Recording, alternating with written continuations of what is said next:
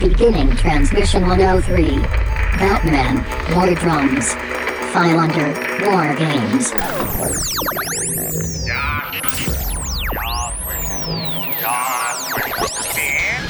Come on, you fuckers think that just because a guy reads comics he can't start some shit? I'll fucking take all you want! Welcome to this week's episode of the Funny Books and Firewater Podcast. 面白い本と歌手ポッドキャストの今週のエピソードへようこそ Ignore her. She drinks. Each week, a motley band of comic readers slash amateur bartenders attempt to pair cocktails with comic books. 毎週漫画の読者の雑多なバンドはスラッシュアマチュア入札しようと漫画とペアカクテルバーです all while trying to not sound like complete morons in the すべ process. ての中にしようとして音ではないような完了プロセスで低能です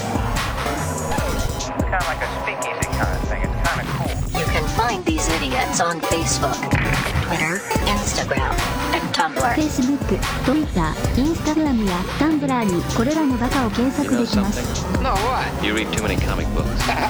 We now join Brian, Jeremiah, Adam, and Todd. They're used to curious sights which they attribute to alcoholic delusions. They may be drinkers, Robin, but they're also human beings. I'm too sober for this shit. Hey, and welcome to episode 103. This month we are starting another big epic arc. This one has a few more pages to read in it than when we did the full month of Watchmen. Uh, we're making up for having a loss of Batman in our schedule, and uh, we're doing a whole month of Batman. Uh, we're doing the Batman Warrior Drums, War Games arc. What's that called, Todd? What's the overall It's arc? the what we're doing today is War Drums, which was the months leading into War Games. Gotcha. So this is the the predecessor to War Games, but this is yes, of course. This episode uh, is uh, War Drums. Um, you've already heard uh, two lovely voices on location in uh, Doctor Volt's comics. Thank you, uh, Dave, for for letting us record there. You probably aren't aware that that's happening until we post it on social he, media. he, he, he is aware. He's not here. Uh, Uh-huh. He closed up shop probably about 40 minutes ago, but uh, we're here because the power at the McWarpo compound is out. McWarpo? Yeah. McWarpo. That's the name of that compound. I like it. Okay. So anyway, so uh, with the keys to get us in in the late night uh, sneaking around of a comic shop to record a podcast, we have Mr. Maya. Hey, what's up, guys? Uh, if you're in Salt Lake City, come to where I am now. Just don't come right now because uh, we're closed. Uh, that would be Dr. Volt's Comics. And also, it was like three weeks ago. yeah. Yeah, there is that. Uh, 2043 is 3300 South in Salt Lake City. Open seven days a week.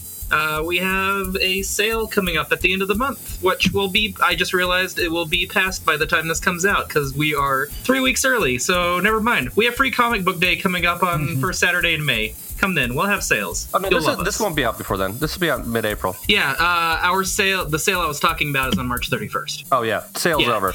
Free comic Yeah, book day. but our next sale will be a free comic book day, which is the first Saturday in May. Catch me on Twitter at Mr. Maya, Instagram at the Mr. Maya, and uh, I've, I've been posting. I need to do it this week, but uh, I've been posting what I've been buying every week uh, on our Twitter and Instagram and Facebook.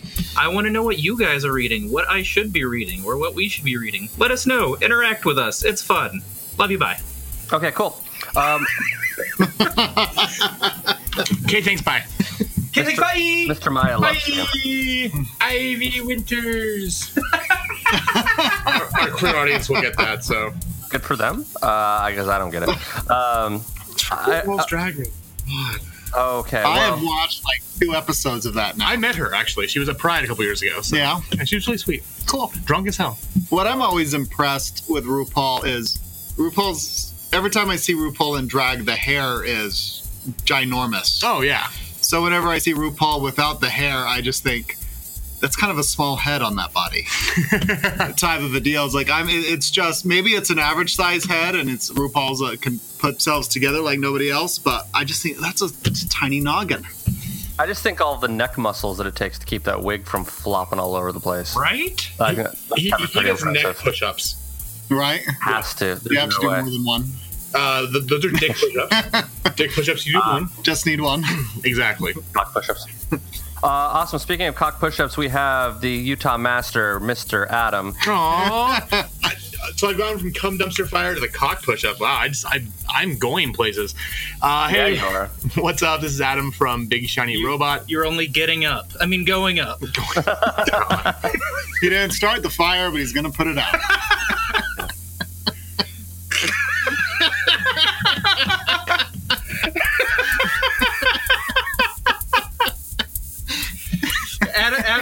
Looks speechless, which is almost rare. Just gotta bend over, Uh, grab my. no, that's not fart. almost rare. That is very fucking rare. I was debating whether or not to say the joke that was in my head, and I just did over the laughter. So if you caught that, good for you. It'll be in my. Good for you. It'll it'll be in the musical next year. There'll be a scene where I put out a fire. Um, but yeah, I do something. Good for you. I do stuff with uh, Big Shiny Robots. Also, this podcast, Bored as Hell with Andy every so often. Hi, Hi, Andy. And as we record this, if everything's going well, we should be on the, I think, the fifth episode of my new podcast, Cinema Queens, with uh, my friend Chris. Hi, Chris. Hi, Chris. Uh, we've we've got uh, I've got two. Uh, one's posted at this point in time. One's mastered, mixed, all ready to go. It's a lot of fun. Uh, in, in some way, shape, or form, it ends up being dirtier than this podcast. And as much as the goal was to talk about movies, we really don't that much. it just ends up being about people taking deposits from hookers and all kinds of fun things. But it's it's cool. And and Chris is a good guy, so come listen to us. We got a couple followers, and it's a lot of fun. Come listen to you. Yes, exactly. Come on over. Oh, naughty. And listen to me. oh, yeah. Oh, and also you can catch me on Twitter uh, at Sithbot, S I T H B O T underscore. And if you want to follow my new podcast, it's at Cinema Queens. We have to this, this sound like Cinema Queens. no, no. Mr. Porg is not here to talk back to you, Mr. Lion Cat. But he's I'm sure there's a porg in there somewhere. Isn't there a little porg in all of us? Only when we want it to be. Only you, you. at least at least you're not in a little porg. I'm a little porg. Pork and spout. Here is my handle. Here is my spout. Oh, we've gone off. Speaking of speaking Okay. of spouts, Speaking of spouts, we have Todd. I don't know what the fuck that means, but there's Todd. I'm Todd. Speaking of spouts, Okay, I opened my last podcast with speaking of wet dreams. This is the Cinema Queens podcast. that sounds think- awesome. I think you should start every episode that way. Actually, I think that should be your catchphrase. well, our, our episode title of this new one is called uh, "Wet Dreams of Daniel Radcliffe," but I realized we probably couldn't put that up on iTunes,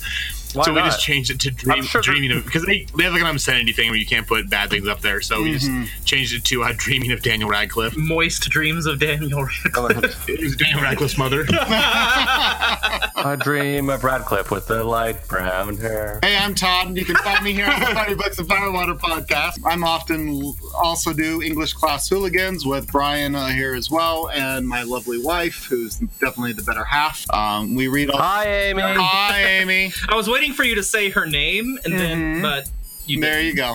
And that's where we read the uh, classic pieces of literature and decide whether or not they're classic. The first two episodes we did, we rather enjoyed. This third book, we are slogging through, and that's the most optimistic Well- term we can give it. Hopefully that episode is out by now because this episode should be out in April. So that episode should have come out. Yeah, hopefully that one is out. But little preview: Charles Dickens sucks. yes, Yeah. I hate Charles Dickens. Yeah. So.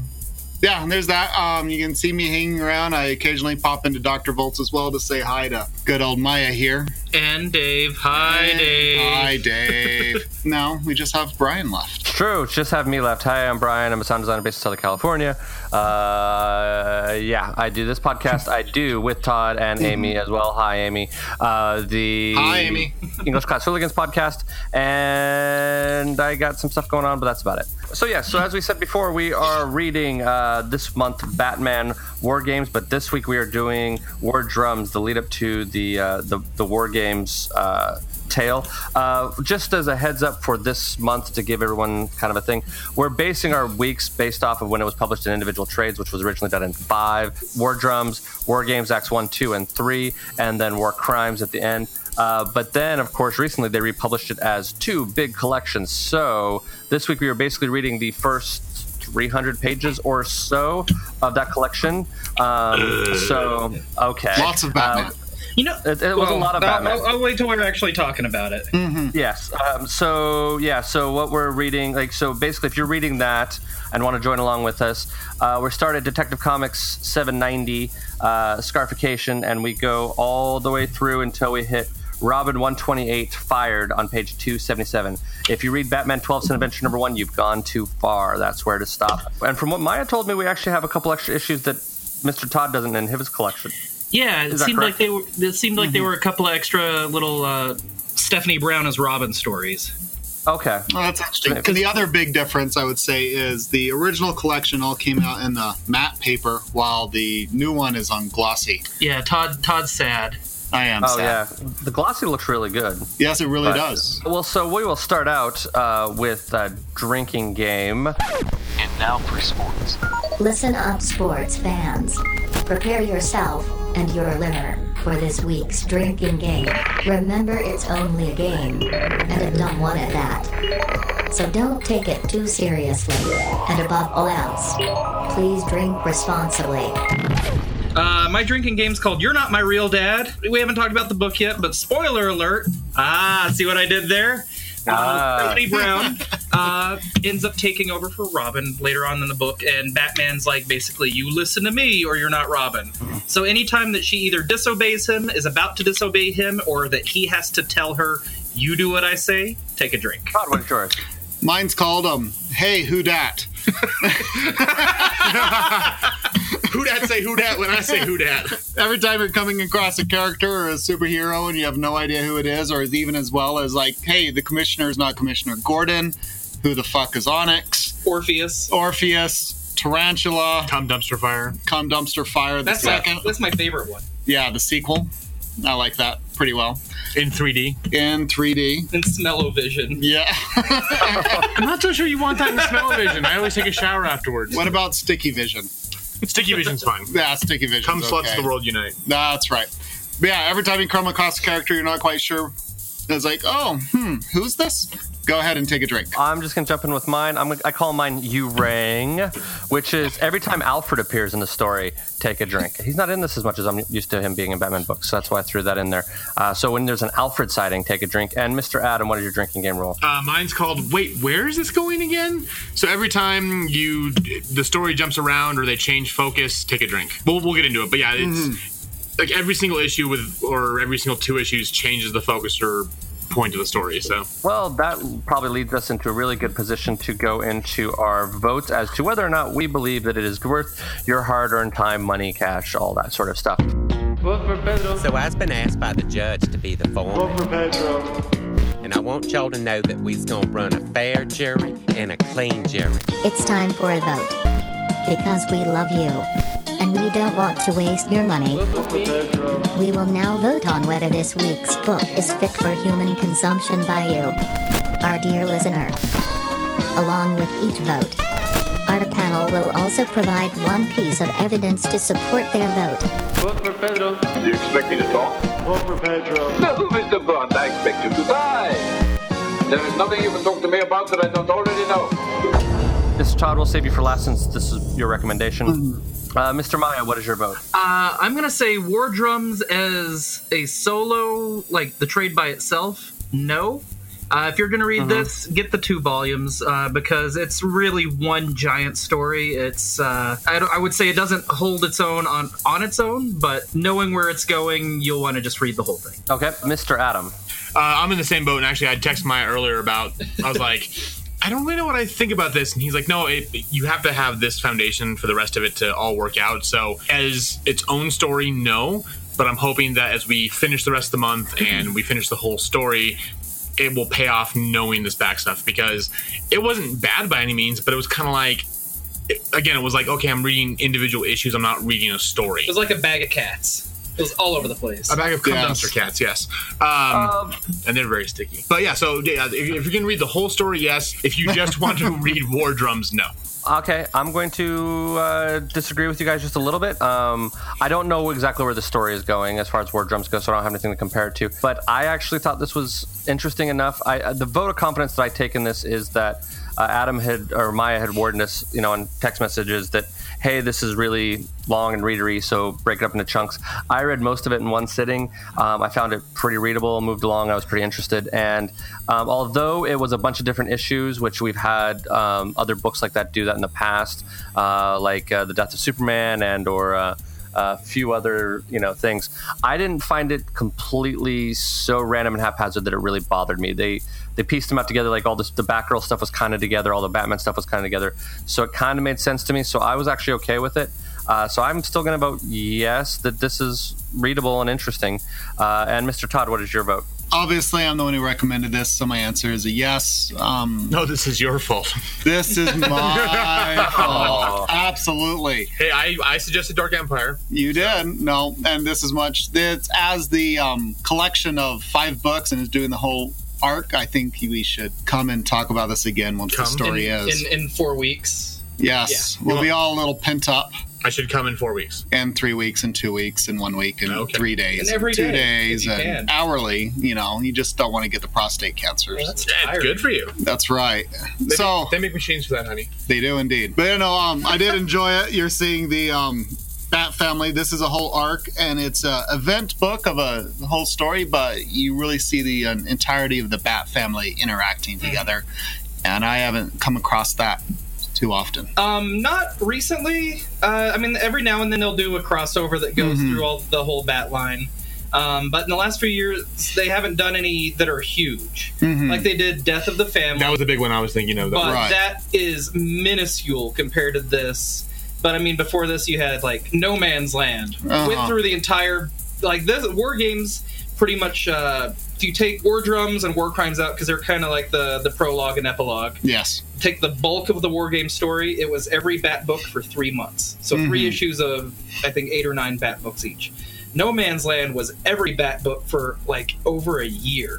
Yeah, it's humongous. It is giant. But then you also had like Knightfall, Mhm. uh, you know, where Batman broke his back, and you know that went through every in Bat book, and yeah, it's. uh I kind of miss these big Bat events. What's interesting with Knightfall too is because you can go. They have like multiple versions of the trade, and I've, I've not looked through all, all the versions, but mm-hmm. they had like three volumes that were probably each one was about as big as the War Drums volume, and then they came out with these other ones that I think had all the extraneous stuff that like it's three volumes, but So- they're like twice as big. So I think the hmm. ones that you're the one that you're originally talking about was just the Knightfall story. yeah, Now they're big, thick trades um, that I think they're on like newsprint or it's it's not glossy paper.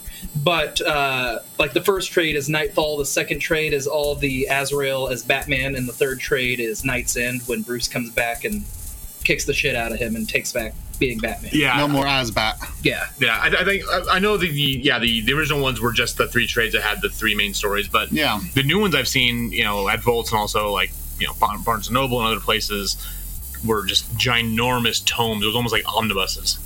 Sure. So this one is much smaller than. Oh my god. Yeah, these are the new ones that he just came and So swamped down. as much as I just did that, it looks like about two thousand pages of comics for Knightfall. we're not. But we're not talking next about one. No, Knightfall. we're talking about war games. It actually is two thousand pages because each one's about six hundred and twenty pages. So it's um with war games. Yeah, it's the um, whole bat family. It's a bat event, and it's a whole lot of fun. For me, this was a lot of introduction to a lot of characters, and where I've really come to love. My favorite Batgirl has to be Cassandra Cain. She's just awesome. So, but we'll just see her a little bit in this book. It's a lot of fun though. It sets the grounds and the story for what's yet to come. So, and also a little thing to be warned: we read Hush on this podcast a little while back. This takes place not long after the conclusion of Hush. No. So at the end of Hush, you've got Batman kind of all shaken up of those events, and that is um, part of the proceeding coming into this. So a little bit of Batman's frame of mind of what's going on there. Well, don't they also mention uh, Zero Year in this as well? No, Zero Year wasn't until the New Fifty Two. Okay, for some reason I thought they'd mentioned like they talk about when you move to the hills. a bunch of people move to the hills. Was that during like Cataclysm That, in uh, No Man's Land? Maybe it's might No have Man's been. Land the reference. Um, but yeah, no, this book came out in 2005, I think. Around that's just me kind of guessing. And Hush, I think was in about 2003. oh, um, yeah, it looks like the copyright for the solo stuff was in uh, 2004. I mean, 2004. See that that makes this okay. This book is older than I thought it was. So- Yeah, this is this Okay. is pre New 52 Batman. then that doesn't necessarily explain away anything. Like I, it still worked for me, but I was I was thinking it was newer than it is. But uh, okay. cool. Well, I think that's a great introduction that leads us into uh, our little break. So if you would like to read this, which I think we're all going to recommend you read the overall, uh, maybe, and you kind of need to read this. This is sort of your vegetable to get into the rest of it. Um, I actually still enjoyed it and thought it was fun. Um, but uh, yeah, so uh, we'll give you the chance to go and read that, uh, and when we come back, we'll get all spoilerific on this. If you have yet to read this week's book and would like to read it now, press pause. Go ahead. We'll wait. Hey, and welcome back. So there are roughly, we're guessing, four or five storylines in here. We're going to kind of just break down the four or five different little storylines that we uh, we get to in here. Um, we will summarize them, discuss them, and then move on to the next storyline. Uh, so we start out with this first book called Scarification, which is Batman looking for a dude who, uh, uh, like, basically looking for a drug that's been killing people. And in doing so, I believe this ends up leading to him. You sort of have an introduction to Batgirl. I don't remember this playing much into anything else. Does this really play much into anything else after this? Um, yet? the, the part that the part that will play into something is uh, was Leslie Tompkins in this issue? I'm kind of flipping through real quick. I don't think she is. That's why I was looking through it real fast to see. It's, it's really about Batman kind of pushing his limits too far and getting a little too close to actually killing people. Yeah, he's in a pissed off mood right now. Yeah. There is kind of a fun thing as Batman breaks in he, to this like you know way 40th story apartment Mhm. and is interrogating a guy and he throws him out of the window and through the glass in the hallway you see him falling and then Batgirl comes in swoops in and saves the guy and she basically goes to Batman after the fact is like be lucky I saved him he's like I knew you were there Yeah. Yeah. Uh, You're because you Batman's, think you uh, are. You've been following, I've known you following me for a while, kind of thing. Yeah I knew you were there Would it be safe to say that other than kind of being the the angry dad of the Bat family, his give a fuck is kind of broken in the, in these issues? yeah he is yeah he O- is other than irate. caring for his kids. He, he's getting closer to being the goddamn Batman. yes he is yeah so so you know he finds this guy that's making this drug that's killing people It- it's kind of just a team up story it's showing a relationship between him and cassandra Mhm. um, just kind of right before this to kind of give a little background like immediately before this book is uh, when tim drake's dad found out that he was robin and he's like Yes. uh, no this bullshit has to stop i'm going to tell everyone that you're robin and that bruce is batman and tim's like no i I, or I will give up being Robin if you keep the secret. This is kind of like Bruce kind of thinking, oh, maybe Tim can have a normal life now. Maybe Stephanie can have a normal life. Uh, but yeah, it's really just a, a Batgirl Batman team up story. And it is on the anniversary of Jason Todd's death. Yeah, the second Robin. Just saying that he So- would have been 18, Mhm. uh, I think. Yeah, he would have been 18. Which means how much shit has gone down since he died? And how old what was he like 15, 14, 15? So like 15 years worth of comics has taken place in like 3 years. Yeah. Forever young, man. Yes. Forever young. Continuing with that, then we start what we call the surrogate storyline. Basic storyline is, is there is a free clinic. Uh, poor girl walks in. She's been shot. Uh, she's bleeding, but there is no bullet. They keep looking for it, and they find that there's water. Basically, what you come to realize is, is that there has been a pop singer who uh, has a surrogate girl uh, who is carrying a child for her. She's trying to change her image. The gang that she runs with has somehow gotten weapons from uh, Doctor Free or for Mister Freeze. That's how they have the frozen bullets, so that the body melts them away. Uh, Batman realizes when he gets shot. He goes looking, trying to find her. Um, the other part of the story that you need to know is that a family friend of his who helped uh, raise him is working at the clinic and has been kidnapped to take care of this girl who's been shot uh, while these gangbangers are kind of doing their thing. You get a little flashback of him as a kid and that kind of stuff. Uh, ultimately, what you find out is is that this uh, this singer is actually the girl who's carrying the baby's mother, and that uh, she was just trying to claim the child for her own, you know, just kind of protect uh, her own image and you know and all that kind of stuff. And Batman performs a cesarean. Batman performs a cesarean, which there's really a great little. I don't know if it's in this issue or an upcoming issue where the police are like, "Oh yeah, Batman delivered that baby." Like, damn, is there anything he can't do? Which I thought was pretty funny. but basically, they come down to the point where they have to decide whether or not to save the girl or the baby. They end up opting to the baby, and I don't think they get. I don't think the girl is saved. Correct? No, the, No, No. she dies. She dies. Yeah, she does. So what was the you know the woman who had the surrogate baby now actually has her grandchild, uh, but her daughter has since died, and. Uh, the doctor friend of Batman's at the very end kind of tries to convince him that hey maybe your violent ways are not so great if you really want to help people maybe you should become a doctor and he's kind of like nah I already got myself a career I'm going to stick with that Okay, and that thanks, kind of ends up yeah okay thanks bye that kind of ends up that storyline is that sound correct? Do you guys have thoughts on that? Yeah. So we've had the drink twice now. Uh, I was just gonna say, I, I really like, especially this Batman stuff before we get into the Stephanie Brown, because it does go through issues of Detective Comics, which that book tends to be more, more ground level, de- like detective stories. Uh, Yeah. There, therefore the name, and that's why I kind of like it because yeah, you have Mister Freeze, but so far, and uh, what I like a lot in this book is we don't really get a whole lot of like supervillains. Like you get Yeah. a little bit near the end with with Stephanie, but for the most part, it's just street level crime and Batman just being Batman and having to solve uh, mysteries. Yeah, who is this Yeah. person? Why? Help me find them. Oh, she's really the pregnant girl's mom, and blah blah blah. Yeah, Yeah. And it's interesting here as you're watching it, he's interacting with Oracle, which is Barbara Gordon, quite a bit, and she's being his um the computer in the sky for him, for lack of a better term, Oracle. Yeah, who would have thought that? And that's a, a lot of fun watching that there too. So all the stuff with Leslie Tompkins. Keep that in mind by the time we get to the end of the story. Yes. So, uh, also in reading this, if you've watched Batman the Animated Series, um, Leslie Tompkins plays quite a role in that, and she continues to play a role in this and being quite his grounding and even Batman's sounding board or consciousness in a lot Yeah, of ways. She won't sugarcoat shit. She will tell him what he needs to hear, whether he wants to hear it or not, And he'll listen. and he'll listen. One, very few people can do that to Batman. Yes. Alfred's probably the only real one. Even like Dick and Tim, like he still is like the you're basically you're my kids. I'm I'm smarter than you. I don't need to listen to you. But yeah, But it's really creepy when they call him when they Daddy. tell him yes, daddy. Oh, daddy. oh, daddy. Yes. So now we're going to get into the Monsters of Rot, which is a multi-part story. Uh, start out with a sh- uh, drink. Drink. yeah, because we changing. we changed to a new story now.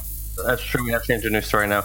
Uh, so this is um, starts out with a ship being like full of uh, immigrant bodies being burned.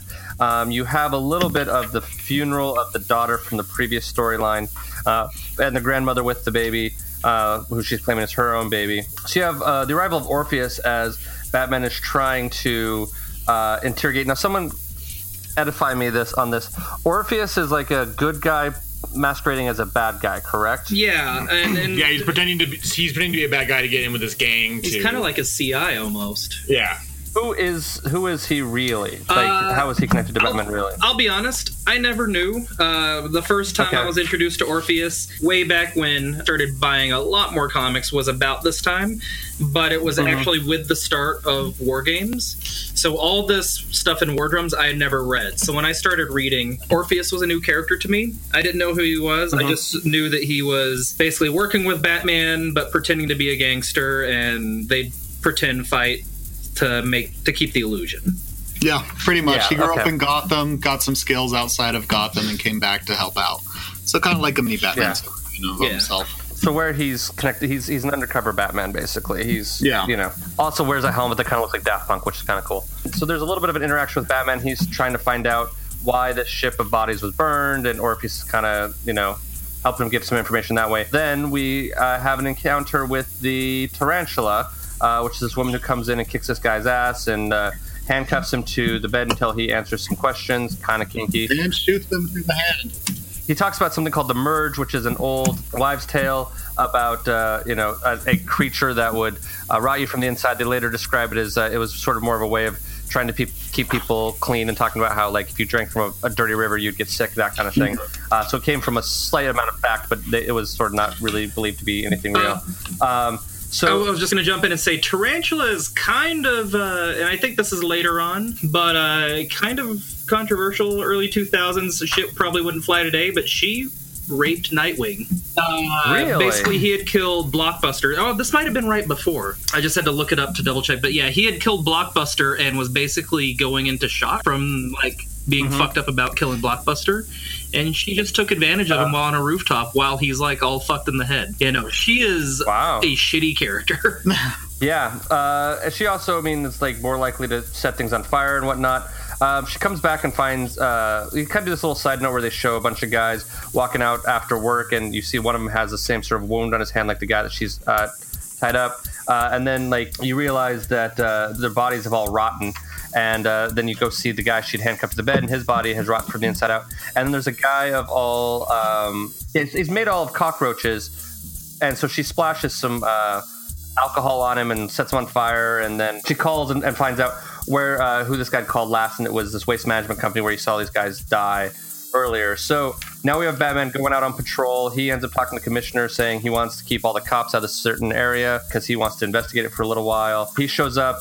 Fights with the tarantula because that's what you do when you first see people, and they hear gunfire outside, and they realize that there is uh, a bunch of people shooting stuff down, shooting stuff, and trying to burn things to the ground. You now see three people being called. One of them is Orpheus, one of them is the commissioner, and one of them is the sanitation commissioner. Yeah. Two of them get out of bed. The sanitation commissioner does not because he is dead.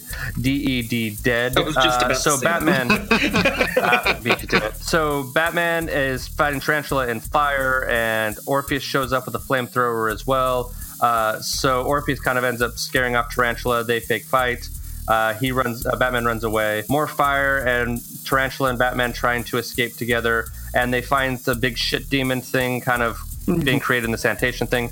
They end up It's escaping down Golgotha. into the sewers. The Mugra. Yeah, Golgotha thing. Yeah, and so then they run into Kafka, who was a character I wasn't terribly familiar with. His name made total sense that it was a character that was controlling bugs. But uh, is there anything more I need to know about Kafka or No. in the future? No. This is the only thing No. I think I've ever seen him in. So yeah, so Kafka, the guy that controls bugs, is the one that takes out the Mugra. But so uh, Kafka, like Batman, sort of like just leave him alone. He's a, he's a pest, but he's not dangerous. The or- Orpheus is still trying to investigate. These people are dying. He gives more information to Batman. Uh, Tarantula talks to her mom about or grandmother about the origins of Batman of uh, the of uh, the merge or whatever they call it.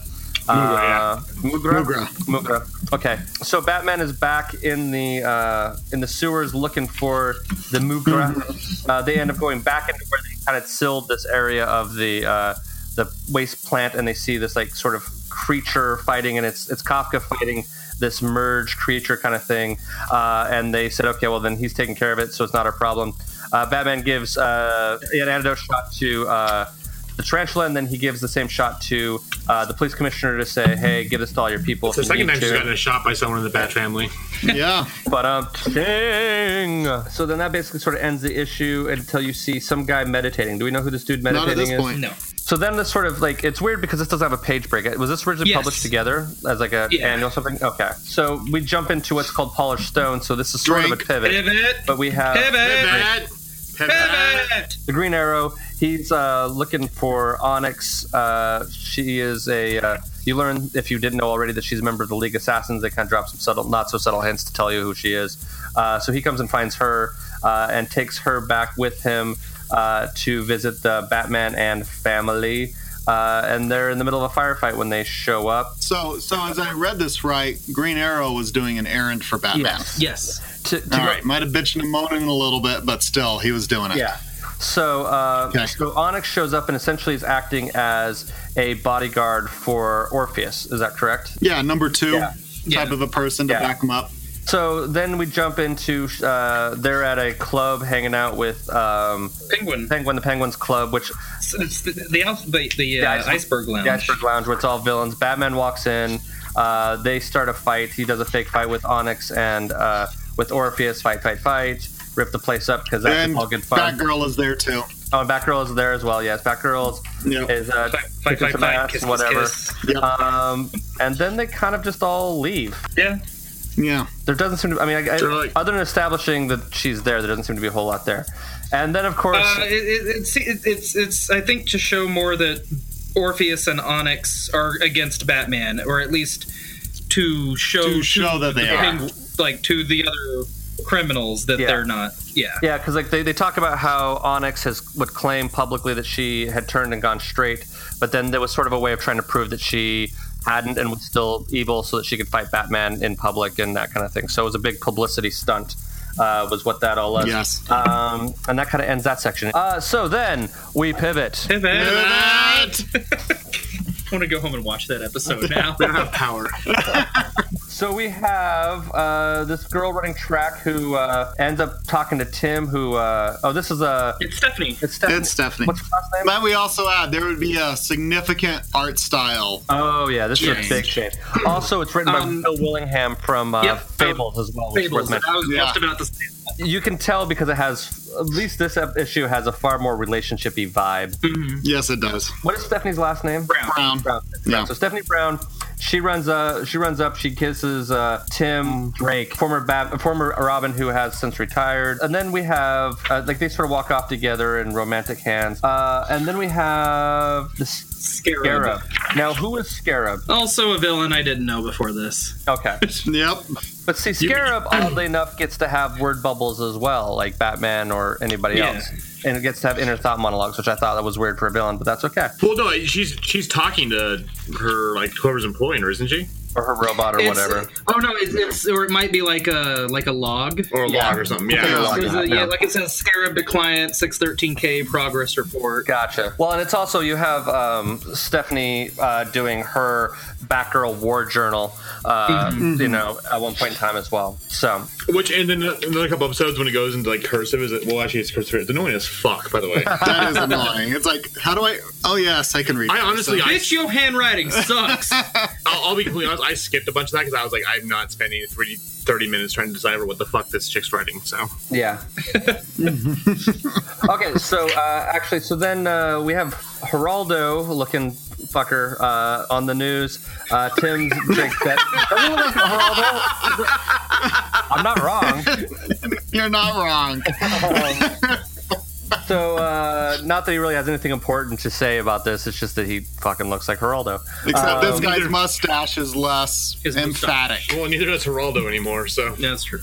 Yeah, no, it's anyway. Tim Drake is going out. His dad's like, "Well, you're not getting in any trouble." He's like, "No, I'm really going just to study, you know, or hang out or whatever." So then you have the Spectre. Spoiler. Spoiler. Spoiler. So spoiler alert: the spoiler has arrived. Yes. Um, so the spoiler is there. She's jumped across rooftops. She ends up seeing her boyfriend Tim get kissed by another girl. She doesn't, of course, in classic uh, sort of teenage romance fashion, doesn't pay attention to him pushing her away and saying no, no, no. So she's now all butthurt and wants to, um, uh, you know, and, and runs away basically. Uh, so then we have uh, Tim at dinner. Um, he has brought over a friend. They're going to play some games. His life is really boring now that he's not a superhero, and I think he's getting pretty bored with it. so now you just mom is try- masturbate like every other 16 year old boy. That's right. Apparently. Stephanie is not in her room, and Batman shows up in the Batcave to find a new Robin, which is Stephanie, because her mom can't find her. Uh, we then have the shit. What's the name of that character again? Scarab. Scarab. Scarab. See, that's the thing is the Scarab and the spoiler. Like, it's two villain or two characters that have been introduced with S in the name. It got very confusing for me very fast. So, Scarab, who uh, is out, uh, let's see, looking for something or other. What the hell is she looking for? Uh, she's hunting down uh, people that they think might have been Robin. Right. So So, Gotcha, so, that's so right, teenage yes. boys with the same body type and hair color and basically Jaw. Yeah. jawline as Yeah. as Robin, uh, or as Tim Yeah, so Drake. try- yeah. Yeah, they're trying. They're trying to kill out. Yeah, who Robin is or whatever. Batman, uh, basically against Alfred's wishes, take a drink. Uh, says yes, um, you can you can be Robin for a while, but we're going to train you. Tim's trying to get a hold of his girlfriend, can't get a hold of her because she's training just like he used to be. So oh, the tables have turned. He was a bad boyfriend, now she's a bad girlfriend. Congratulations. She's training, she's training, she's training. He's starting to develop some like uh, a social life, playing in the snow. Ends up talking to that girl he was kissing, uh, but Whereas uh, his girlfriend, well, she's out being Robin, taking over the job, but he doesn't know it yet. So uh, we then move on. They're still Scarab's still looking, and, and this is where art style changes. So it's the same storyline, different art style. Well, this yeah, we're jumping because we're jumping from Robin to uh, this is now an issue of Detective Comics. Gotcha. It's it's not really Uh, the same storyline. It's just that now that she's Robin, she can show up in the other Bat books as Robin. So, uh, so she shows up in Batman. She's getting a purse snatcher, still being kind of trained by Batman, and he's looking at a crime scene. They find um, a bunch of blood, uh, and they're starting. And Batman's starting to realize that they're. Uh, or that the, the killer's still there. They're going looking for him. She gets kidnapped by Zaz while they're investigating, and she kind of fights her way out. Um, and then Batman comes in to kind of help save the day and uh, the two of them uh, escape. Fight, fight, fight, fight, fight, fight. Sorry, flipping a lot of pages of fighting. Oh, the one thing that does happen is Batman ends up like grabbing his nose and pulling it up. Batgirl uh, to try to do, or Robin like, does that. Batgirl does, yeah. Uh, Robin does that, yeah. And Batman is concerned about it because if, her, if his nose hadn't already been broken, she would have just used lethal force, which is the ironic thing about him being like completely over aggressive, yet he is being careful of not letting her be, you know, too violent to the point where she could actually kill Do someone. as I say. Yeah, do as I say, not as I do. Take a drink because of Todd's drinking game. Also my drinking game too. they escape, and uh, she asks if she's fired. He says no. He's still teaching her how to do stuff. Uh, so now we're going over to Batgirl, different style of art, switching a little bit. So Batgirl is fighting and protecting a little girl who has a penguin. Oh, this I remember this storyline. Okay, uh, I read it yesterday. I think I remember all this. This is the story where basically uh, Robin joins in with Oracle and Batgirl, and they kind of have their own little adventure. What's going on is that. The uh, the penguin is using all of his uh, henchmen who have children to basically smuggle stuff for them. They're sending their little girls into like bars to deliver weaponry or whatever, uh, and and collect cash for uh, the Joker and stuff like that, so they wouldn't be necessarily noticed. Little girl goes in, tries to get some money. It doesn't go well. Batgirl shows up and fights, uh, and you know goes to try to save the day. Um, they get this weapon that the Joker had. The Joker's all sorts of pissed off, and the ladies show up to throw the uh, not the Joker, sorry, the Penguin. They throw show the Penguin around, and they beat them all up. Uh, and they end up, you know, getting little girl sent back to a new, better life kind of thing. And then we jump to a different art style for another Batgirl story. I hated this. I, I was not a fan. Uh, so Adam was not a fan of this one. Spoiler alert. So basically, what this episode is, or issue starts out with, and really what it is, is that you have Robin who is being chased by a old west gunslinger type character named Calamity Jane.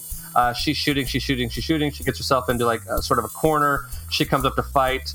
Batgirl shows up to help fight as well. They fight, they fight, they fight, they fight, they fight.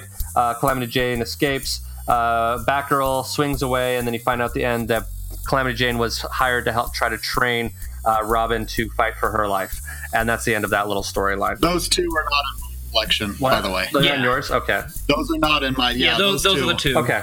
Well, actually, I'll, I'll wait till we're done because Sure. what I had to say kind of jumps to the end. But I ever, I think I know why those two are included. But I'll, I'll wait. Okay, cool. Uh, so then we start in. I think this last section is all part of one storyline, if I remember correctly. Drink. Yeah, this is this is all- this is This is all uh, of- this is two two two issues of Robin. Uh, Robin twenty seven one twenty Okay, so uh, what we have here is Robin and Batman are still fighting and doing things. He keeps kind of trying to tell her like she keeps wanting to like fly the bat plane and drive the Batmobile and do all these sort of things, and he's like, no, you have to, you know, sort of pay your dues, that kind of thing. Tim's still trying to get a hold of his girlfriend, can't do it. The Scarab is still hunting down. Um, I think that's really where we get into them hunting down uh, a. Uh, The other Robin Robin, trying to hunt down the other Robin, that kind of thing. We have a little scene that's kind of cool where uh, Tim basically talks a bully down from beating up a kid just with his words. Uh, the girl who's been kind of chasing after him kind of is impressed with that. Uh, you see that the new Robin is training her ass off, and uh, and then he ends up calling the. Uh, the bat phone and gets a hold of her because he's aware that she's basically taken over his gig, and you can tell he's a little bummed out, but she still wants to have the gig. Uh, so Batman and Robin go out looking. So what I kind of love about that little Mm-hmm. sequence, though, is Stephanie answers the phone. She is definitely wearing like athletic gear. Branded with Batman. Yeah, branded with the Batman. It's a pink jumpsuit, but there's still the Bat logo. Yeah. right there. She's like, "That's right." I just thought that was hilarious. That's for what Batman wears on the off days. You know, what I mean, just to lounge around the house. Sure. Yeah, the pink jumpsuit. That's all Yeah. his. Batman and Robin go out on an adventure to find the Scarab. They're hunting her down. Uh, you have uh, oh, and also in that phone call, uh, Tim was going to meet up with uh, Robin. Instead, he's sitting on a roof, and Stephanie shows up as Batgirl. Um, they have a little heart to heart. Uh, Robin jumps out. No, Cassandra. Cassandra. Batgirl shows up. Yeah. Cassandra Who does. did I say? Stephanie. Fuck. Sorry, I apologize. Uh, so yeah. So yeah. So Cassandra, Batgirl, shows up, and uh, her and Robin have a heart to heart. Uh, Scarab breaks in to try to kill somebody, and the new and improved blonde-haired Robin is there. Surprise, surprise! Uh, and then Batman shows up behind the Scarab and fight, fight, fight, fight, fight, fight, fight. Um, gets And Scarab kind of wipes the floor. Kind of does, yeah. And Or- throws out the window. Robin has to do her little trick move of falling and then shooting a gun and swinging and all that kind of stuff. So the fight goes on for quite a while. Uh, but while uh, she's being beaten up, Robin is able to put a tracker on the Scarab. Scarab runs away. Um, we have another part of that conversation between the former Robin, Tim Drake, and uh, Cassandra, uh, Batgirl, uh, where Batgirl's kind of like, you know, saying, hey, I feel sorry for you, whatever. And then he kind of comes to realize that she's not there to actually talk to him, be heart to heart, but she's there for protection for him because they're looking for someone who's trying to kill Batman. So he kind of figures that all out. Uh, so this is where then we go to Robin telling Batman that she put a tracker on him. They're still trying to track her down. They end up busting in on like a floor that like she's not in or so. Oh no! So they use the bat plane. She lowers Batman in. Batman and Scarab are fighting, fighting, fighting. Robin decides that she wants to kind of try to come in and help. In the process of this fight, uh, Batman gets blinded temporarily. And the important part is Batman told her, "Do not leave the plane." Yeah, do not leave. Do the not plane. leave. Do not do it. And Yeah. he's getting his butt wiped. Yeah, do And not leave the plane. leaves. So she comes down. Uh, he finally, after four weeks, calls her up. She shows up ready for duty, and he informs her that she has been fired. So she is no longer Robin. Do not pass go. Do not collect two hundred dollars. Um, and that is Mhm. the end And- of this week's books so far. And Batman is now Donald Trump. No, he's not. Don't you dare say such horrid things. You're fired. No, Yeah, no. He didn't use Twitter. He did not. No. He he, he didn't bat tweet. He, and he told shitter. her to her face, tweet. and not over a text message or anything like that. True. Got your So agenda Batman's here. not a coward. Yeah. So so now that we reached the end, uh, I think the reason because she wasn't she was Robin for a handful of issues. Yeah. Yeah. I think the reason those two well, it was one issue and a short story. The one the that Adam hated was a short story from an anthology book they did. I'm pretty sure those are th- those are just included because that would be every appearance of her as Robin. Sure, I bet it is. so I'm, I, I bet you that's just the reason why those are included. But uh, I like the Batgirl issue. The solo one was yeah, but yeah. Yeah, I mean they're they aren't all amazing, but they're definitely all readable and interesting. You know what I mean? Like if, I, if I'd been reading them individual issue by issue, I'd still be you know subscribing or reading to it. I actually kind of like the I like the Robin stuff. I like the the Batgirl stuff. Um, you didn't get like you got more info on Batgirl than almost any any other character in there, um, and her relationship with uh, Tim Drake. Uh, so that makes you wonder what's going to happen there. There's like this little love triangle, and then what's going to happen because like uh, when Batman fires her, he also mentions that she should not go back to being uh, spoiler as well. Um, how did Tim Drake and Stephanie meet? Does anybody know that? I don't, but she she's actually the daughter of one of Batman's villains uh, Oh, okay. called the Clue, called the Clue Master. Uh, and I know she. I just looked it up. I know she first appeared uh, as Stephanie Brown in Detective Comics 647 in Uh-huh. 1992, and the next issue she was Spoiler. So I would assume just sometime, probably even around then, they met. And, All right, so she's been around for 10 years at this, 10, 12 years at this point. yeah. Oh, she's never getting out of high school. now, talk about the definition of hell. Yeah. Just be in high school forever. or like the uh, the Simpsons characters. I never realized that because I was. This is a weird total side note because I was an older brother. I always Uh-huh. identified with Bart more, and I was looking at a thing of like if you were the same age as these characters growing up, I, we are actually the same age as Lisa, not Bart, which was weird, a weird, mind blowing thing for me at this point in time. Well, So- my challenge is, is like, because it was Bart and Lisa, I was identified, but with The Simpsons now, I'm more in line with Homer and Marge. Well, that's what this article I was reading said. It was like that if you started Uh-huh. out watching The Simpsons when you're the same age as the kids, you're old enough now that you really identify with the parents.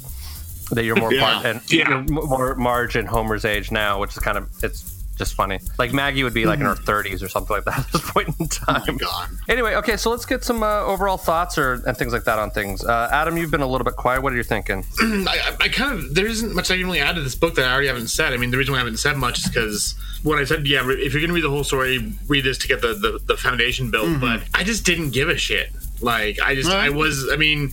It, it was kind of cool to see where female Robin came from because we've seen her in some of the DC animated movies and some other stuff, and I'd never actually read the story of Stephanie where she came from and everything that kind of led up to that. I mean, I will say it was it was kind of really fun.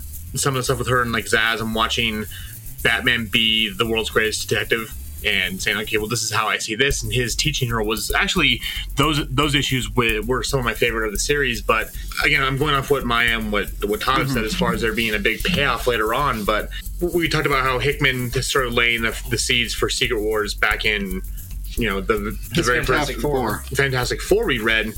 And that you know he spent 10 years putting all these things down and it was that was kind of fun because i got seen where the story went to and now this is where it's starting to be lay the foundation. But i don't have that with this so for me mm-hmm. it was just kind of a slog to get through. And i, I actually read it over a period of two days and it was it's a fast read i'm not going to say it it bogged you down and made you spend a lot of time doing it It's, but it's not heavy thinking material. No, not at all, sense. It's no. just it's literal fun popcorn superhero comics. Fight, fight, fight. Yeah. which I- which I'm fine with. But uh, again, when I'm looking at a graphic novel, and, and the one I was reading was the one Maya had that the whole war games in one book, and it's like, hey, here, stop right here. So we're going to read the rest later. It felt like they were just trying to sell comic books, not so much they were trying to tell a cool story. And maybe that'll maybe that'll change as I get further in and I learn more about it. As much as you know, we read other books like Saga and everything else that where you can take a six ish a six issue graphic novel arc and tell a story that has things all combined and turned in.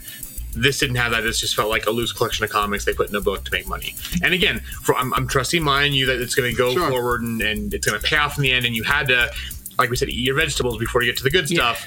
but this is a lot of vegetables, and I was really full by the time I was done with it. Yeah, so so really the the important part of this, the whole Stephanie is Robin and, and mm-hmm. failure of Stephanie is Robin really plays into the actual war game story.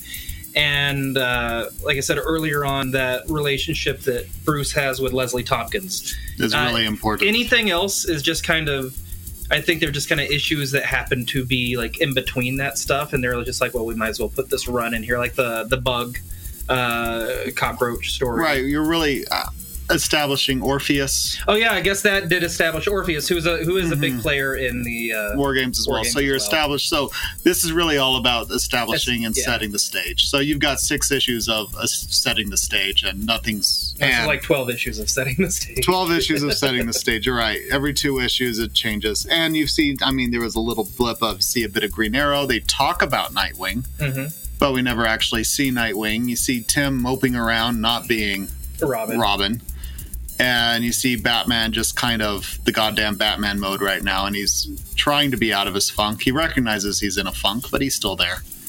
And Leslie saying, "Hey, knock that shit off." Mm-hmm. So, and then um, some other of it. I mean, you have a little bit of relationship building up between Leslie and Batman. We didn't talk about as much. So you've got Bruce as a younger man going to visit Leslie. Is that at least Mina did up out in Africa? Mhm, no, we got that. And Yeah, when when he stood up against the the terrorists who came in, Right. And so Everybody he else. stood up, and so you see, see her going, I am a pacifist. I will not do violence. And he's like, Batman's going, there is a place for this. And where is the balance? And right now, I think Batman is trying to find balance again. And it's it's hard to balance being Batman. It is, isn't it? Does that put us in a good position for cocktails? Behold, we finally fulfill the second half of our title and make with the fire water. Alcoholics transform! We need to get these bitches drunk. That sure smells boo! Mr. Todd, what is your cocktail? Well, in honor of, let me jump to it. Of a little bit earlier, we um, had the Beetle Man fighting the Mugra. So mine Yeah. is actually the Beetle Juice, is what it's going on. Because after it fights that shit demon and everything, there's a lot of weird caca juice floating around. Gotcha. So this is one ounce of vodka, a half ounce of melon liqueur, Midori works well, a half ounce of a raspberry liqueur like Chambord, half ounce of blue curacao, two ounces of sweet and sour, and one and a half ounces of cranberry juice with ice. So what you're going to do is fill a double old-fashioned glass with ice. To the glass, add the vodka, melon liqueur, raspberry, blue curacao, and sweet and sour. The drink should be really green. Pour the cranberry juice on top of the drink. You can let the juice float or stir it in for a creepy color change. Serve with the black and white striped straws and say, Beetlejuice, Beetlejuice, and stop. Mr. Adam, what is your cocktail? So mine is just called the Assassin, and it's really really easy. You just take a uh, one ounce of a bourbon, so Jack Daniels if you want to go inexpensive. One ounce of amaretto. Jack amaretto. Daniels is whiskey, but that's okay. Fine, whatever. Snob. Uh, Yeah. And then so one ounce, say one ounce of Jack Daniels, one ounce of amaretto. You pour over ice and stir. That's it. Okay. Pretty simple. Mine is called The Batman. Uh, it is uh, something to keep you up all night, apparently. It is one ounce of spiced rum, uh, half ounce of coffee liqueur, uh, half ounce of, ra- of vanilla vodka, and you top it off with root beer. So you basically mix the three items together and then put a little root beer on top, and you get a, a little cocktail. I threw in that little root beer piece of it too, because like I, I, it was in the recipe, but I part of the reason why I picked it was that it uh, has a little bit of the weirdness of some root beer on top of it. And Mr. Maya, what is your cocktail? So my cocktail, um, the, the book kind of put me in a, especially like the issues of detective, kind of put me in like a noirish crime type of mood, which I usually associate with like whiskey. Um, mine's just a New York bourbon sour, which is two ounces of whiskey, uh, three quarters of an ounce of simple syrup, syrup, uh, one Syrup? ounce syrup, syrup, uh, an ounce of lemon juice, one egg white. Which is optional, and a half ounce of red wine. Uh, combine all the ingredients except the wine in a mixing glass or shaker. Shake vigorously and strain into an ice filled glass. Then slowly pour the red wine of your choice over the top and enjoy. Uh, do we have anything else we want to discuss? The next chunk is fewer issues. It's about 100 pages less. Mm-hmm. Um, and this is kind of what got me. You know, I'd read Batman stories before, but it's kind of what got me into getting Batman pre. I think I've regularly gotten almost all the Bat titles since 2004. Hot damn. Oh, really? Yeah, and it's because I, I randomly picked up this next issue, which was a 12 or 12 cent issue.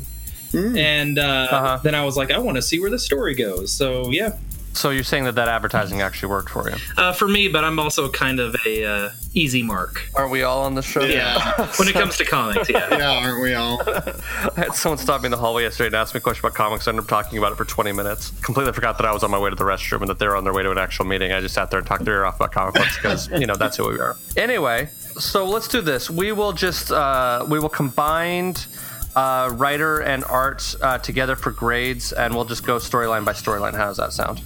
Sure. Yeah, I'm fine. Okay. Jamie, school is never a waste of time. Since we have 15 minutes until recess, please put down your pencils and stare at the front of the room. It's report card time. It's report card time. It's report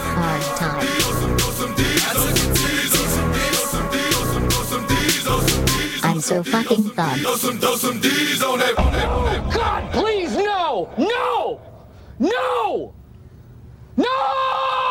Okay, so for grades, for we'll start with Scarification, uh, written by Andersen Gabrych. Yeah, it's kind of I'm a thinking. yeah. yeah, Gabrych, and uh, pencils by Pete Wood, inker Cam Smith. Uh, it's sort of an own standalone issue, but uh, we'll, we'll we'll take grades on it. Uh, what's your grade on that, Todd? You know, I give it a B. It's solid. It's what it's setting out to be, and I I enjoyed it. You see Detective Batman doing his thing.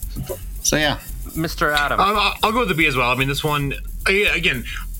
I don't have a problem with this book. It just it was it was so many things that were just so discombobulated that it again it was like I was if I if I picked this up and read it issue by issue over the period of however many months this came out, I probably would have enjoyed it a lot more. I just mm-hmm. when I see something collected as a graphic novel, I'm expecting something a little bit more.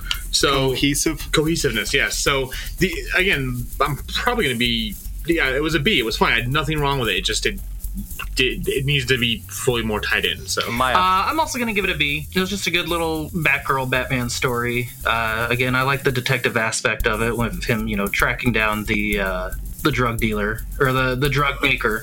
Um, and then Pete Woods did a lot of art here. I've always liked Pete Woods. Uh, he did some great stuff.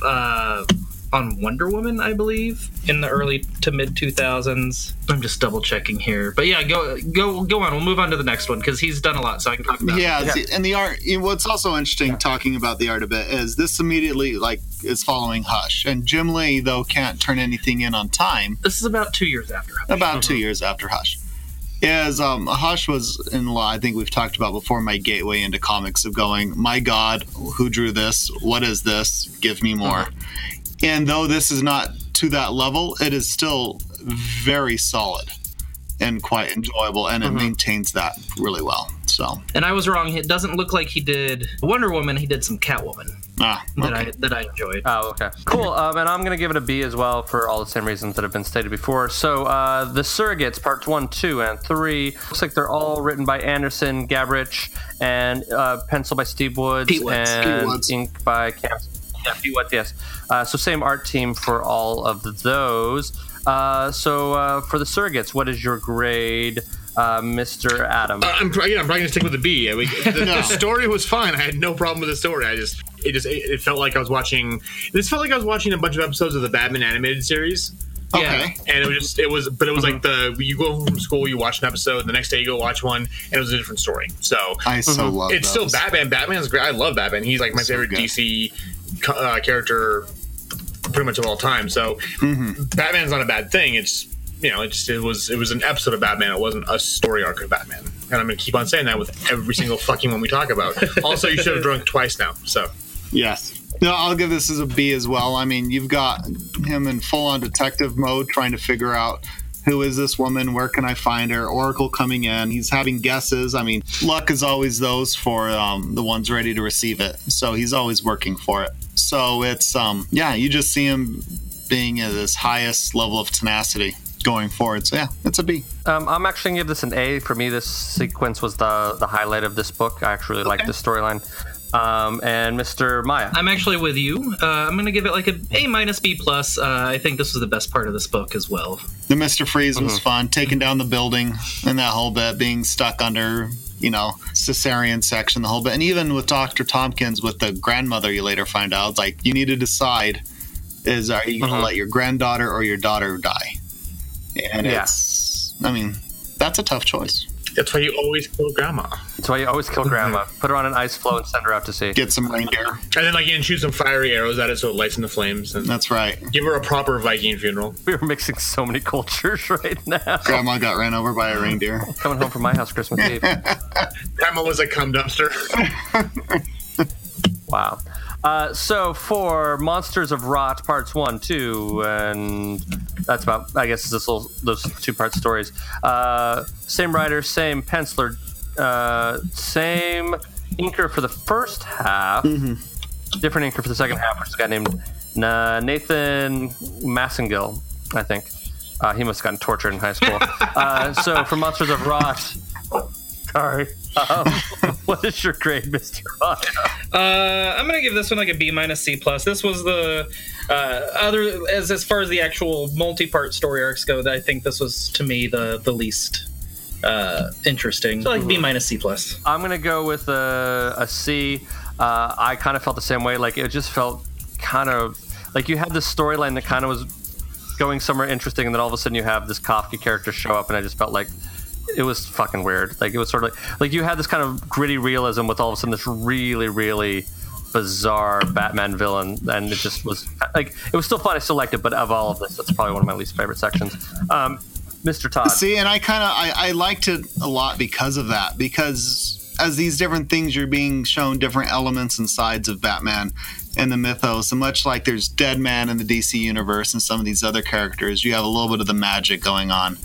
And I enjoy that Batman comes in and out of the magic versus the gritty versus the cosmic versus the amazing superness of He it. does it all. He does it all, and this and can deliver and babies. can deliver babies. God damn it! what can't he? Yeah, I was about to say what. what can't he do? So I rather celebrate Mother and Father's Day. well, with a smile. Wah, wah. he can't do it with a smile. I'll give you that.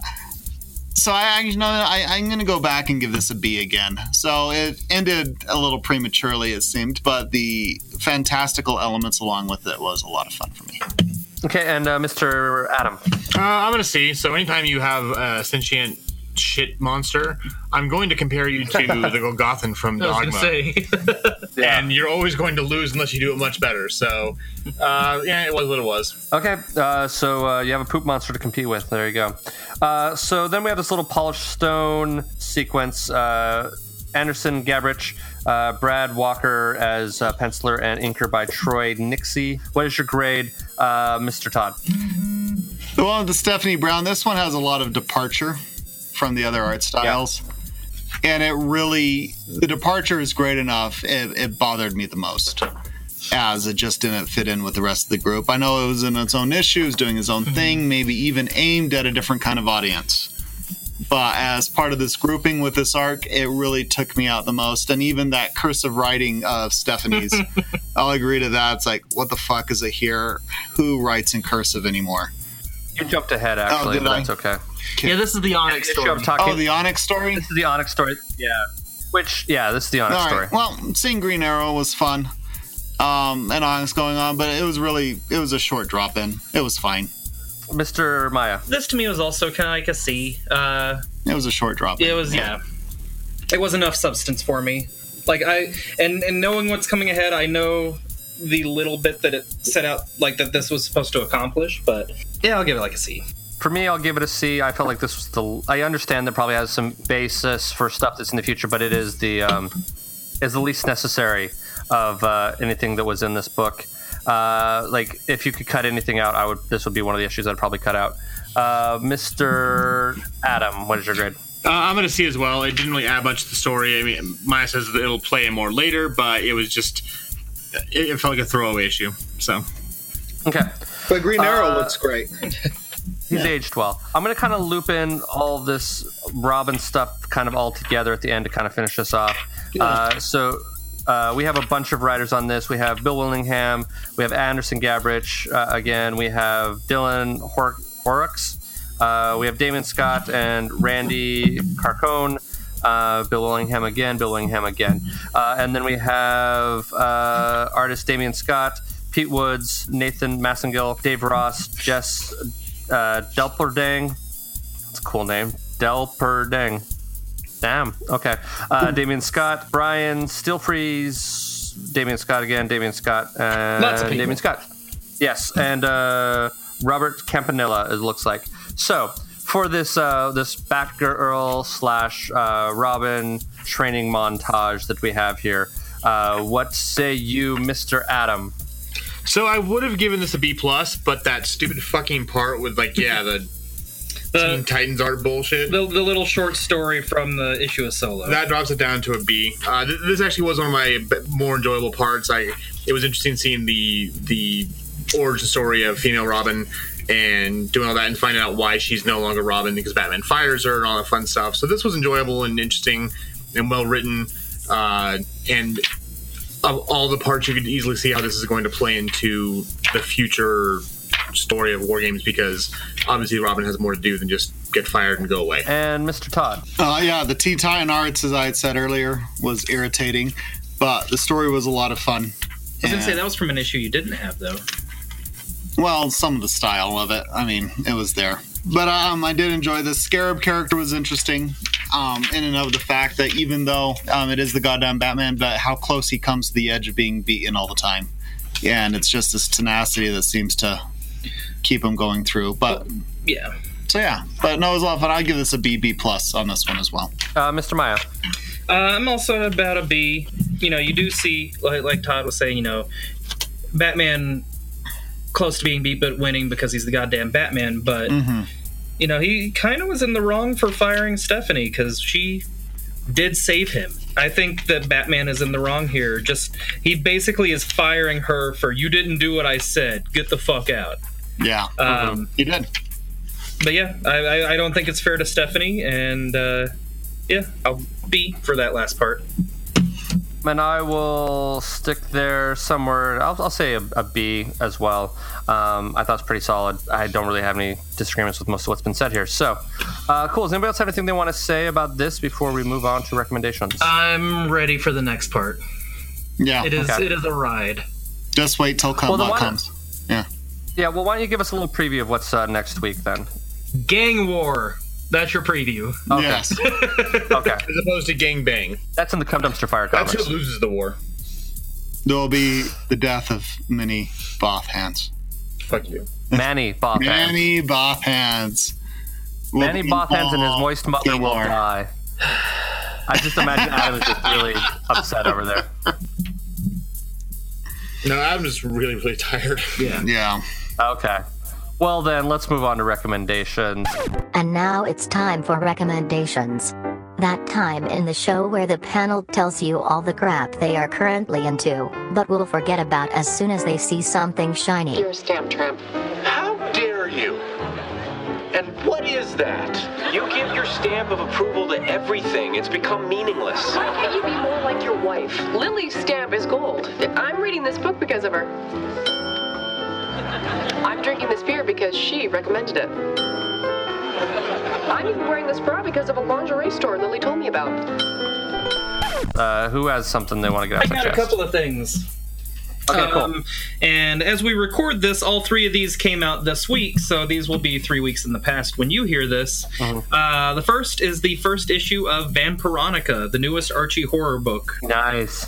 It's basically the origin of how she became a vampire, and uh, it kind of hints that maybe she is fighting other vampires. We don't know yet, but it's kind of an origin issue. Second is the newest Young Animals book called Eternity Girl, which, keeping in the line uh, the track record of all the other Young Animals books like Doom Patrol, is weird as fuck. But uh, it I want to see where it goes. It's kind of hard to explain what it's about, but uh, Was Milk Wars good? I haven't gotten to th- I got haven't gotten to it yet. All right. I have them at home. Uh, but then the last one is from the husband and wife duo of Gabriel Hardman and Corinna Beko. Uh, Bechko, Bechko. I'm sorry if I'm butchering it.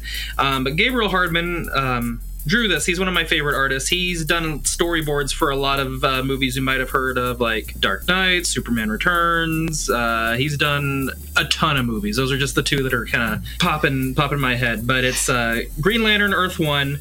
Um, DC's been over the last few years been doing these Earth One graphic novels that are kind of like retellings uh, or modern day reimaginings of some of their heroes. Like they've done Superman, Teen Titans, uh, Batman. But uh, yeah, no, it is uh, very pretty to look at, and the story is a lot of fun. Todd, do you have any recommendations? Well, I think I'm going to piggyback. You had this one not too long ago yourself, I do believe. But I went and picked up the deluxe edition of Jeff Lemire's Green Arrow. It's good shit. is good shit.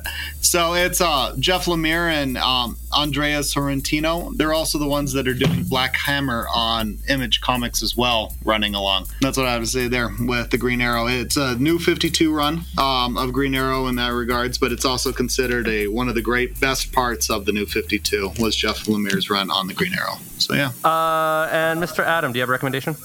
So I think this is one that uh, I know Brian talked about before, and might even recommend it. But I uh, had some spare time, and it was actually on Marvel Unlimited. Uh, you can see me Comixology Unlimited. So if you get that, you can get the whole graphic novel for free. Uh, but the Underwater Welder. Uh, it was nothing at all what I was expecting it to be. I had I, I walked in completely blind because I Brian had kind of given briefly mentioned what it was about, but I had no clue what the story was going to be. And I'm not going to say much here because it's kind of something you want to experience for yourself. But I think I tore through it in half an hour. I couldn't put it down, and uh, I don't think it moved me quite as much as it moved Brian, but it definitely ha- was had an emotional impact and. Uh, one I would hope down the road we could actually discuss on this podcast because there was a lot going on there. So I- Jeff Lemire hits you right in the feels. Yes, he does. I want to do a whole Jeff Lemire month. Actually, is, is my game plan. I want to do at some point in time because I am a Jeff Lemire junkie. Fuck, do I have anything to recommend? Not really. No. Uh, Joe three and a half. yeah. Rawr. Um, what you been watching on Pornhub? What can you recommend from there? Uh, I uh, typically go for. I was trying to come up with something, and I was like, uh, I, I got nothing. I don't know. You don't need to get with the times and go on Tumblr. Tumblr is all you need. Oh, that Tumblr is, is all it is is porn. That's why Yahoo bought it. Porn Oh. and Deviant Art Part Two. Yes. Problem is, I've just I've been dealing with my job and shit. Oh, I I have an anti recommendation. I can Okay, do that. let's do that. Ooh. That's an anti recommendation. Uh, so if you happen to be in Southern California and you happen to be going to Disneyland and you think, hey, I would like to eat and bowl while at Disneyland and I want to be completely raped in my wallet, then go ahead and go to Splitsville. Uh, if you have no desire to actually get your money's worth for fucking anything, Splitsville is your place, man. Like, for sure. Like, for mediocre food, mediocre bowling, way overpriced on every aspect whatsoever. Go to Splitsville. It is uh, it's a big steaming pile of shit, and uh, yeah, totally not worth your money. Like I, I went last week, and as you can tell, I'm a bit annoyed by how much money I spent at Splitsville. So uh, don't go there. Just trust me on that one. Imagine what that could have bought on in stock trades. Oh my god! Don't even depress me like that. no, like seriously. Okay, so so this is I, I this is. I I went with four friends. A friend of mine is moving up to Lake Tahoe, so we went and kind of had like a last like boys' day out, and uh, we went we, and like we were we'd gone bowling a few different times, a few different places. Like, and like, there's some places out here. I don't know if they have them in Utah, but they have like these like bowling lounges kind of thing where like they have waitresses and waiters and they bring you food and you know what I mean. Like you hang out and you bowl. And there's a couple of them. There's like Lucky Strike and there's Bowlmore Lanes and there's 300 and there's a few different ones. This fucking place made those things look like a fucking bargain. Like it was ridiculous. So for four of us, we got an hour and 15 minutes of bowling for $24 per person. So I spent nearly a 100 bucks for four of us to bowl Wait, wait, wait. for so, uh, so you didn't pay per game, you paid for the time. no. You paid for the time, and it's like just enough time that you can't get through it. They stopped us. We had two more people on their last frame, and they just shut the power down. It was just like over. Like that was it. That's like bullshit. Not, uh, yeah. Oh, that was way bullshit. Then, of course, the food was mediocre to the point where like we had ordered just like basically appetizers. We had three sliders, we had a pizza, and we had loaded French fries, and then we had three sodas and three cocktails, and we ended up coming out at about $140 for food. Holy Um, shit. Jesus. Yeah. So we basically had an hour and 15 minutes on $300 is basically what ended up happening. Um, so and the pizza we literally we ordered this pizza we thought they'd given us the wrong pizza like we're like we think this is the wrong one like no that's the pizza and it was like seriously like we'd ordered a Philly steak and cheese pizza. Could not find the meat on that thing at all. There was plenty of fucking kale, which anybody from Philly would have a heart attack having kale on a pizza that said Philly steak and cheese pizza anyway. But like it was it was fucking ridiculous. So anyway, yeah, don't fucking go there. Like just fucking don't. It was awful. Uh, there are way better restaurants and way better ways of spending your money. And if you really, really have the desire to bowl, go to like Linwood Lanes or um, even go to like fucking Bowlmore or uh, Lucky Strike or something. There's a bunch nearby. Don't fucking waste your time there. Anyway, so yeah, fuck that place. Anyway, moving on to a more Why positive. don't, why don't you tell us how you really feel? That was actually me being fairly reserved. I uh, I I fucking hated that place. I hated it so much. Jess went to see if I was completely crazy because like she thought I was going like all Lewis Black on it. So she walked. She went over there one day just to have like a cocktail and was like, "Holy shit!" And I'm like, "Right, like." It's all mediocre and all way over fucking priced, like way overpriced. So, right. if you come to Southern California and you want to know where to go, email me. I will send you suggestions of better spots. Okay, funnybooksandfirewater gmail.com. I will tell you where to go. So we are going to continue next week on Batman. We're going to going to do War Games Arc One, as was described. It is going to be an all-out gang war, uh, and yeah, I don't think we have anything else to add, unless anybody else has anything to add. Nope. Nope, I am good. Okay. Nope, I'm I'm I'm pulling up the the menu and the prices for Splitsville. Just to yeah, look. it's fucking ridiculous. Even for Or maybe I'll leave this California recording so you can hear. Oh, it's a fucking ripoff. Like it's so fucking ridiculous. Like here's the thing: I paid basically a buck a minute for virtual reality across the street from this thing, and I felt okay with that. This fucking pissed me off. Uh, duh, duh, God damn. Yeah, this is expensive. yeah, yeah, it's fucking ridiculous. Like it's really ridiculous. Oh, you get a get a what they call the double stack, double stack, which is basically like a double double cheeseburger for twenty five mm-hmm. bucks. Holy shit! Yep. Yeah, and it's not good. Like it's it's pretty bland, boring food. Like it's not great Seven, at all. Seventeen bucks for the three sliders. Oh, that's a joke. Yep. Oh, and also if you if you notice there's something special there, they have some of their drinks, their specialty cocktails, are actually pre-mixed drinks they just pour out. So they're charging you. It's weird. Jess figured this out. They charge you more for a pre-made cocktail than they do for a cocktail the bartender actually has to make. So if you order something the car- bartender has to make fresh, that's going to be cheaper than something that they just pour out of a tap. Huh. It's fucked up. That is fucked up. Next time y'all visit me in California, Todd, we're not going there. Just say, let let you know. Okay. We're not fucking going to Bowlmore Land. If you really have a desire to bowl, I have other places to take you, but we're not fucking going there. Okay. Actually, fun, useless fact though, if you really are, the, the bowling alley from um, the Big Lebowski got torn down. But what they did is they took all the wood from that bowling alley, and in the uh, the franchise, uh, the Lucky Strike franchise out here, each bar has pieces of wood from that bowling alley in it. Uh, so that, that's that's the closest you can have for bowling at uh, you know the uh, the Big Lebowski bowling alley nowadays. So just so you're all aware, in case that's something you want to do. The dude abides. Useless California facts, kids. The dude abides. Uh, so cool. So we'll go out on the dude abides. So uh, thank you very much, and uh, we'll see you next week for Act One of War Games. Did you have to curse so much?